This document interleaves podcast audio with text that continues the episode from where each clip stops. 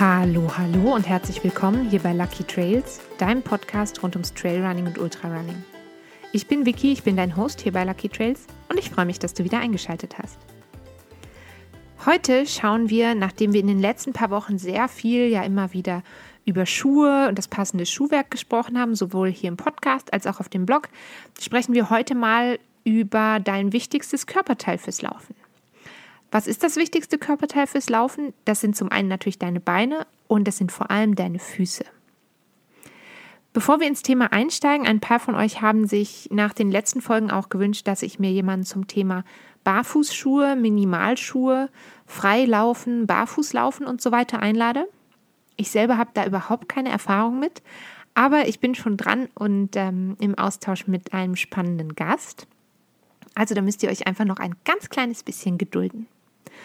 Heute würde ich also wirklich gerne mal den Fokus wirklich auf unsere Füße legen und auch ein bisschen darauf, was, was wir eben tun können, um unseren Füßen wirklich mal was Gutes zu tun.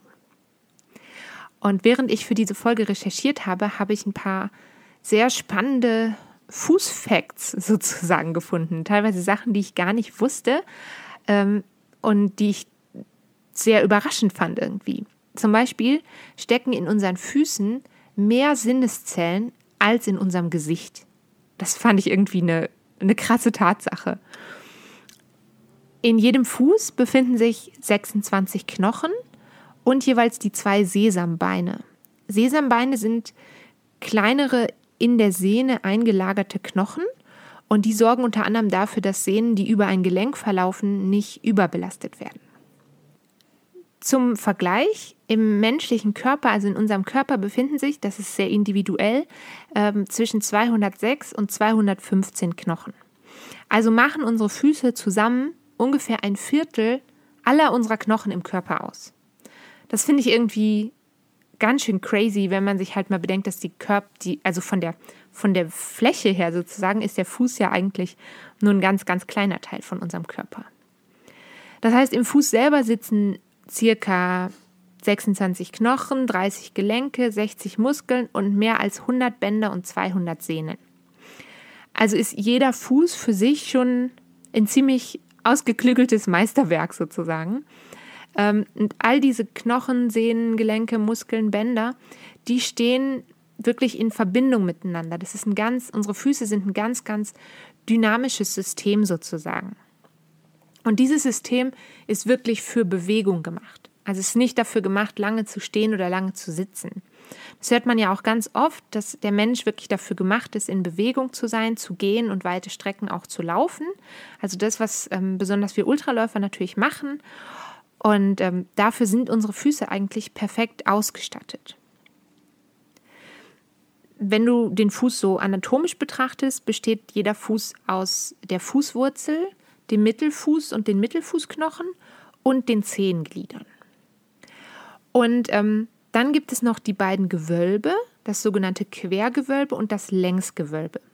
Die dienen den Füßen zur Stabilisierung, wobei das Quergewölbe, man hört es schon, also das verläuft quer, das besteht aus Bändern und Sehnen und das Längsgewölbe, das besteht zum Beispiel aus den Bändern der Fußsohle und den jeweiligen Muskeln drumherum. Wir gehen nachher nochmal darauf ein, auf das Quer- und das Längsgewölbe.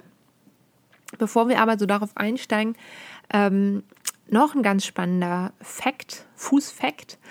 Unsere Füße tragen uns im Verlauf vom Leben im Schnitt 128.000 Kilometer weit.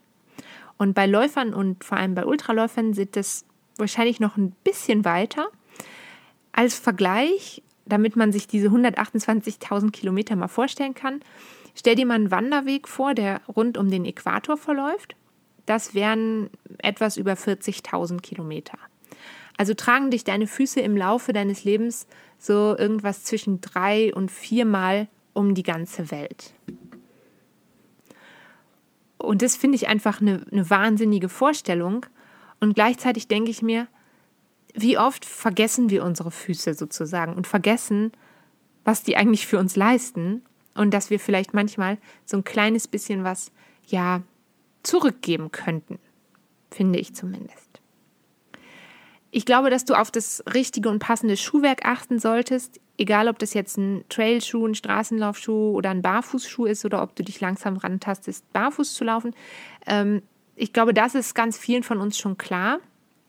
Ähm, die meisten Kinder zum Beispiel werden ähm, eigentlich mit gesunden Füßen geboren, aber trotzdem hat ein ganz, ganz großer Anteil von erwachsenen Menschen eigentlich schon ähm, Fußprobleme bekommen, die ganz oft darauf zurückzuführen sind, dass man quasi das falsche Schuhwerk getragen hat. Ich glaube darum, dass es nicht nur während des eigentlichen Lauftrainings Sinn macht, sich um eine gute Versorgung deiner Füße zu kümmern. Also nicht nur während des Laufens darauf achten, dass dir der Schuh passt, sondern ähm, es gibt noch so verschiedene Faktoren, die sozusagen dein Fußwohlbefinden beeinflussen. Für mich persönlich gehören da drei ähm, Aspekte ganz besonders dazu. Das sind für mich einmal ähm, Einlagen und korrektes Schuhwerk, auch außerhalb vom Training. Das ist zum anderen die Mobilisierung und Stärkung von meinem Fuß mit meinen Fußgelenken zu Hause und oder mit meiner Physiotherapeutin. Und das ist ähm, außerdem die medizinische Fußpflege, also regelmäßige Besuche bei äh, meiner Podologin. Und diese drei Aspekte gucken wir uns nochmal ganz genau an, was ich da mache, warum ich das mache und ähm, warum vielleicht auch das ein oder andere für dich interessant sein könnte. Also, Einlagen und korrektes Schuhwerk auch außerhalb des Trainings. Ich lege grundsätzlich wirklich Wert drauf, möglichst immer Schuhe zu tragen, in denen ich meine orthopädischen Einlagen tragen kann. Das hört sich immer so an, als ob man 180 Jahre alt ist, wenn man sagt, dass man so ähm, Einlegesohlen trägt. Warum habe ich überhaupt so welche? Also, ich persönlich hatte als Kind einen Unfall und obwohl das operiert wurde, ähm, habe ich immer noch so einen ganz leicht nach außen rotierenden Fuß und ein verkürztes Bein. Das sieht man auf den ersten Blick überhaupt nicht. Ähm, also es ist jetzt nicht irgendwie 10 cm kürzer oder so, sondern es ist wirklich ähm, nach den Operationen ist es etwa ein bis anderthalb Zentimeter verkürzt und der Fuß dreht sich so ein bisschen nach außen. Ähm, und dem kann man mit dem Tragen von orthopädischen Einlagen ja so ein bisschen entgegenwirken. Also zum einen hat diese Einlage ähm, ist so ein bisschen erhöht und dadurch wird die Beinlängendifferenz ausgeglichen und mein Fuß wird ähm, trotz dieser nach außen Rotation wird der optimal gestützt. Also bei mir hat wirklich das Tragen von diesen Einlegesohlen auch gesundheitliche Gründe. Ich glaube aber, dass es auch interessant sein kann für Menschen, die vielleicht nicht ähm, jetzt ein explizites Problem haben, weil du kannst mit Hilfe von so ähm, orthopädischen Einlagen eigentlich dazu beitragen, die Belastung auf deine Füße optimal zu verteilen. Ich sage jetzt überhaupt nicht, dass jeder so spezielle orthopädische Maßeinlagen braucht. Was ich sagen will, ist, dass ähm, es erwiesenermaßen so ist, dass diese Einlagen eine Vielzahl von Fußbeschwerden lindern können. Die lösen nicht jedes Problem. Und manchmal ist es vielleicht auch ein bisschen zu viel des Guten. Nicht jeder braucht das.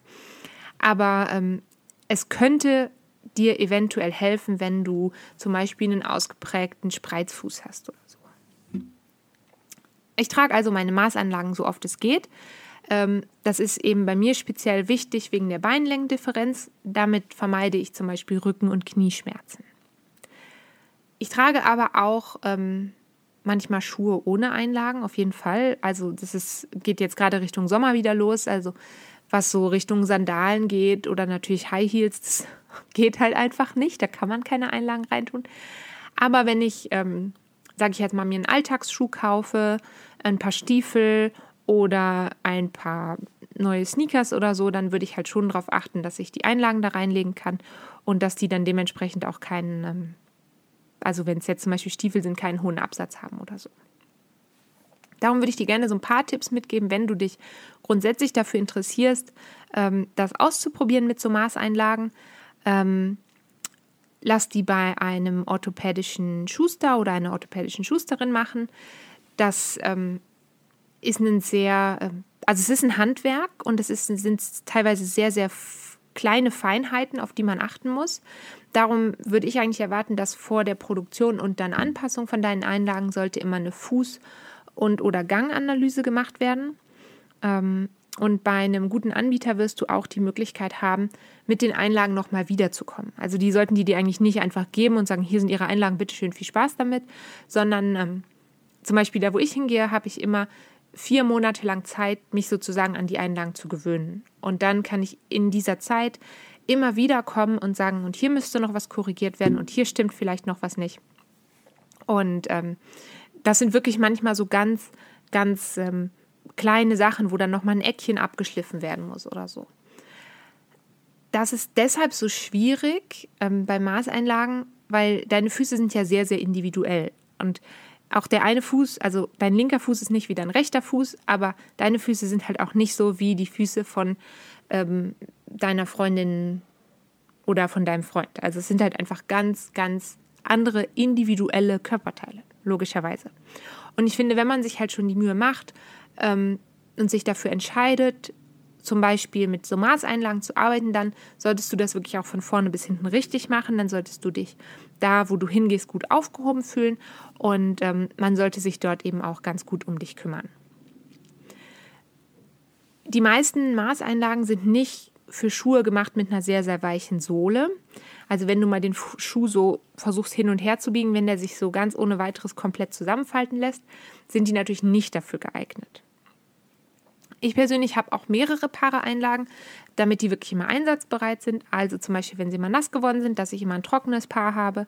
Ähm, oder wenn ich zum Beispiel jetzt eine Runde in den Bergen laufen gehe, dann habe ich ein paar Einlagen drin.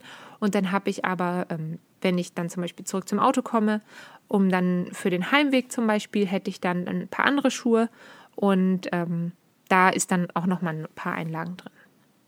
Und natürlich wichtig, wenn du dir dann neue Schuhe kaufst, dann solltest du deine Maßeinlagen auch mitnehmen. Ähm, dann, dann kannst du ja gucken, ob der Schuh und die Einlage zusammenpassen. Also ich habe das immer schon so, bei mir ist das eben wegen dieser ähm, Erhöhung, die da dran ist, ist es halt so, dass ich in ganz viele Schuhe, ich brauche eigentlich immer nur die rechte Sohle mal reinlegen und dann kann ich es immer direkt schon sagen, ob es sich überhaupt sozusagen lohnt für mich, den linken Schuh noch anzuziehen oder nicht. Das ist also ein ganz, ganz wichtiger Tipp. Wenn du dich grundsätzlich nochmal für alles rund ums Thema Schuhe interessierst, ich verlinke dir verschiedene Podcast-Folgen hier unter dieser Folge. Das wäre zum Beispiel die Folge 58 oder auch die Folge 4. Und es gibt auch Blogposts zum Thema Schuhe, Schuhpflege und so weiter.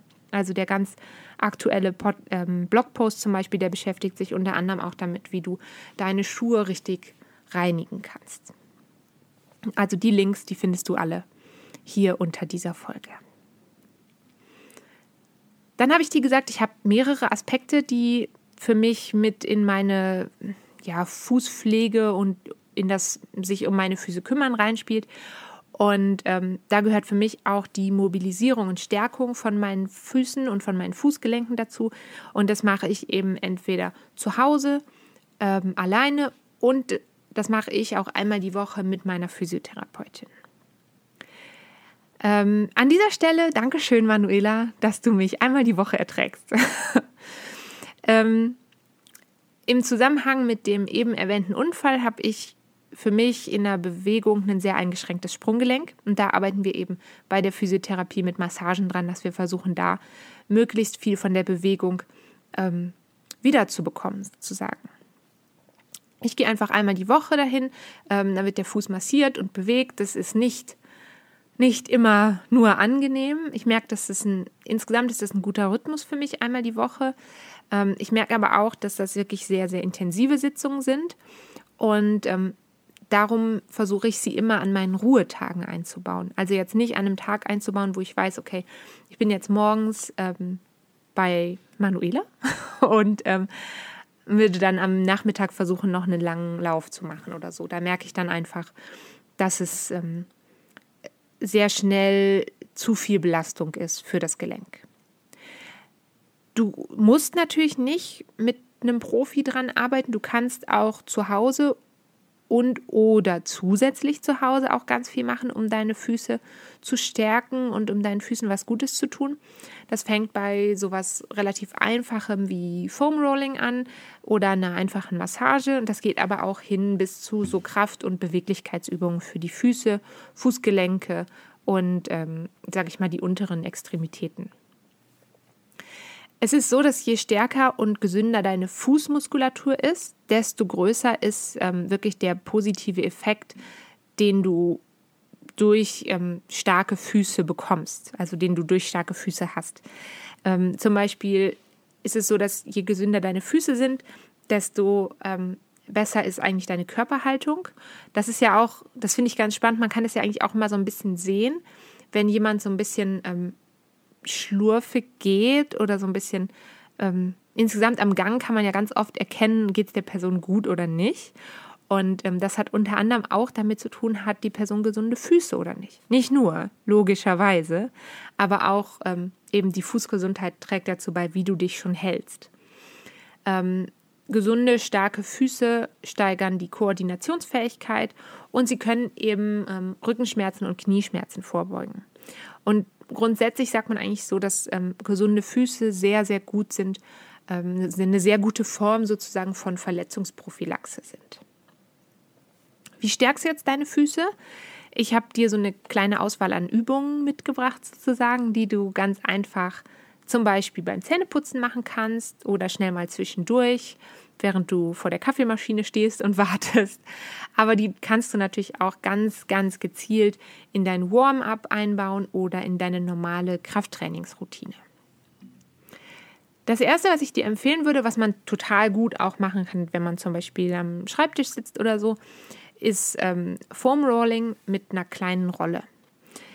Das, ähm, das Rollen über diese Rolle, also es kann eine Black Roll sein, das kann aber auch jede andere Marke sein, das ähm, senkt die Muskelspannung in der Fußsohle und hat dadurch dann Auswirkungen auf deine Körperhaltung, auch über deine Füße hinaus.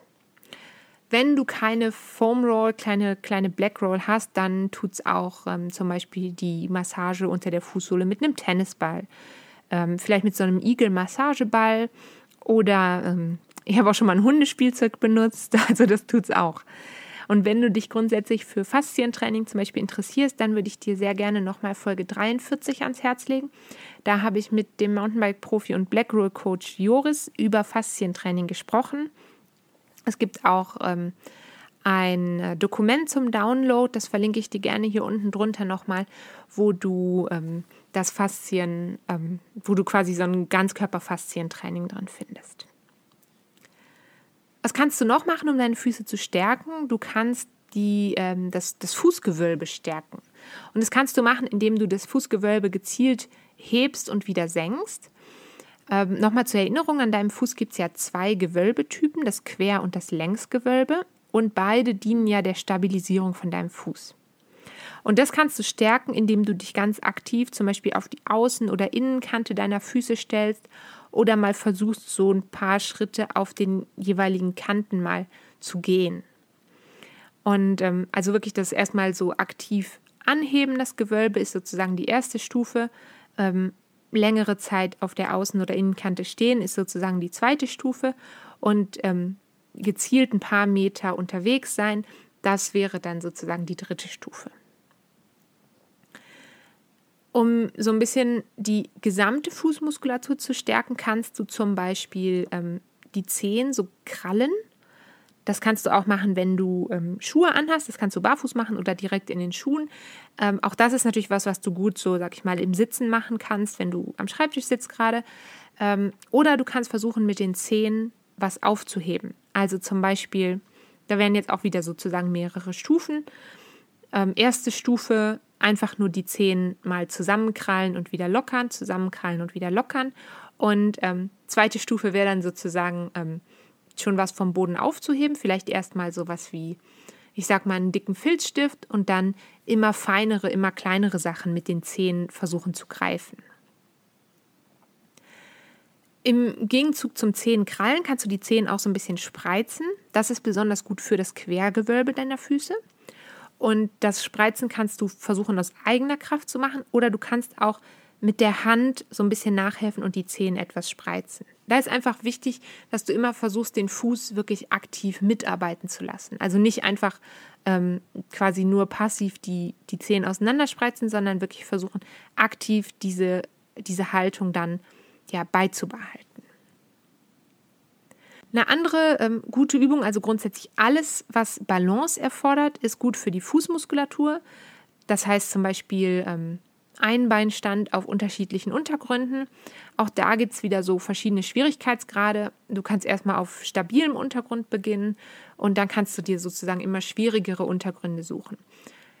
Ich glaube, im Video zum Schienbein-Kantensyndrom-Vorbeugung, da gab es ja ein kurzes YouTube-Video zu, da habe ich dir das schon mal gezeigt. Du kannst so ein Handtuch zusammenrollen und versuchen, darauf zu stehen. Äh, es gibt natürlich Wackelbretter, auf denen du stehen kannst. Und ähm, so kannst du quasi immer schwierigere Balanceübungen einbauen. Und was ich dir auch noch empfehlen würde, ist das Wadenheben oder Fersenheben zu machen. Das kannst du auch auf flachem Untergrund machen oder indem du vielleicht mit den Fußballen vorne auf einer Treppe stehst und die Fersen frei schwingen lässt und dann ähm, immer hochgehen auf die Zehenspitzen, kurz halten und wieder runtergehen. Und das stärkt eben nicht nur die Fußmuskulatur, sondern auch ähm, gleich noch das Zusammenspiel mit deiner Wadenmuskulatur. Wenn du das alles gemacht hast, kannst du deine Füße natürlich regelmäßig auch ähm, selber massieren. Ähm, das kannst du ganz normal, in Anführungsstrichen, ähm, mit den Händen selber mal durchkneten. Ähm, ich benutze auch sehr gerne meine Massagepistole dazu. Da gibt es ja so unterschiedliche Aufsätze. Und ich gebe zu, wir haben auch ein elektrisches Fußmassagegerät zu Hause. Als wir dieses Gerät gekauft haben, wenn ich ehrlich bin, habe ich mich ziemlich geschämt, das zu kaufen und das nach Hause zu tragen. Ähm, ich, ja, es war mir irgendwie unangenehm, aber tatsächlich ist das Gefühl von diesem Gerät sehr, sehr angenehm. Also das saugt sich so ein bisschen um die Füße drumherum. Und das kann auch wärmen. Im Winter ist es sehr angenehm, im Sommer ist mir das zu warm. Und dann ähm, ist das so, wird quasi die Fußsohlen von vorne bis hinten so durchgerollt ein wirklich sehr angenehmes Gefühl. Kann man auch super machen, wenn man im Homeoffice sitzt und gerade keinen Videocall macht, weil es macht natürlich Geräusche. Ähm, kann man sehr bequem unterm Schreibtisch sitzen. Also auf dem, am Schreibtisch sitzen und unterm Schreibtisch die Füße ins Fußmassagegerät stecken. Also, falls meine Kollegen schon mal ein komisches Geräusch gehört haben, während ich äh, mit ihnen telefoniere, es könnte mein Fußmassagegerät gewesen sein. Ich habe dir noch ähm, einen dritten Aspekt mitgebracht, wo ich sage, das ähm, ist für mich auch was, was ich oder dessen positive Effekte ich sehr lange unterschätzt habe oder nicht gekannt habe. Und das sind regelmäßige Besuche bei der Podologin. Podologie, also medizinische Fußpflege, ist schon ein bisschen anders als, ähm, sag ich mal, eine in Anführungsstrichen normale Pediküre. Ich wollte früher nie so gerne zur Fußpflege gehen. Ähm, einfach weil ich meine Füße optisch nicht so gerne mag. Also ich finde Füße grundsätzlich nicht so hübsch. ähm, ich finde, ich finde natürlich das, was meine Füße für mich machen, dass sie mich so irre weite Strecken tragen ähm, und das, was sie, was sie quasi leisten, das finde ich toll. Und da bin ich sehr, in, de, in der Hinsicht sozusagen finde ich meine Füße schon schön. Aber einfach ganz optisch sind sie halt nicht schön. Naja, ähm, kleiner Spoiler, wenn du sehr viel läufst, dann werden sie jetzt auch nicht unbedingt hübscher. Naja, ich habe auf jeden Fall den Eindruck, dass so ähm, regelmäßige Besuche bei meiner Podologin, also wirklich einer medizinisch ausgebildeten Fußpflegerin, schon dazu beitragen, dass es meinen Füßen deutlich besser geht. Und darum würde ich dir das vor allem dann ans Herz legen, wenn du zum Beispiel Probleme hast, oft mit ähm, blauen Zehennägeln oder wenn du unter sehr, sehr starken Druckstellen leidest. Ähm, bei starken Druckstellen ist natürlich auch nochmal die Überlegung, ähm, mal zu schauen, woher kommen die. Also die, ähm, vielleicht kannst du da vorbeugen, indem du andere Schuhe, andere Einlagen oder vielleicht sogar einen anderen Laufstil dir aneignest. Ähm, an dieser Stelle geht noch ein Dankeschön an Theresa, die regelmäßig meine Fußnägel rettet. Ähm, und ehrlich gesagt, es ist auch einfach ein bisschen schön. Ähm, also zum Beispiel in der Praxis, die ich besuche, da gibt es immer erstmal ein ähm, lauwarmes Fußbad. Und insgesamt ist der Besuch da, dauert für mich in der Regel etwa eine Stunde. Und das ist wirklich so eine Stunde Entspannung für mich. Ich gehe ungefähr ja alle sechs bis acht Wochen hin und ähm, ich persönlich empfinde das für mich als sehr, sehr angenehm. Natürlich kannst du auch abseits von der medizinischen Behandlung, ähm, kannst, du, kannst und solltest du darauf achten, deine Füße zum Beispiel regelmäßig einzucremen. Ähm, für Läufer sicher sehr wichtig, die Fußnägel sehr schön kurz zu halten. Äh, da gibt es sehr unterschiedliche Ansichten, ob man die jetzt rund oder eckig schneiden soll. Ähm, die Fußnägel, ich schneide sie eckig, ich weiß nicht, fühlt sich irgendwie besser an. Ähm, für das Eincremen kannst du natürlich eine spezielle Fußsalbe kaufen, aber ganz ehrlich, eine ganz normale Bodylotion tut es halt auch. Ähm, ganz wichtig im Gegensatz zu, also es gibt Sachen, die kannst du selber machen zu Hause, aber es gibt auch Sachen, da würde ich sagen, mach die auf gar keinen Fall selber zu Hause. Und ähm, dazu gehört natürlich sowas wie Blasen aufstechen. Das tut man einfach nicht. Bitte lass das. Ähm, oder auch wenn du blaue Zehennägel hast. Da habe ich jetzt schon ein paar Mal gehört, dass ähm, es Leute gibt, die eine heiße Nadel nehmen und die blauen Zehennägel durchbohren, um den Druck zu lösen. Ähm, ich würde es dir nicht empfehlen. Also es birgt einfach ein sehr, sehr hohes Infektionsrisiko.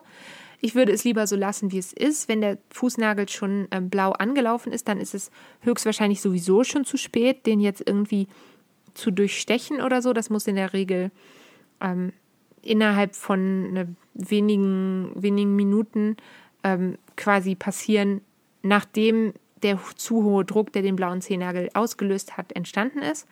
Und ich würde es einfach so lassen, wie es ist und dann im Zweifel lieber einen Profi fragen.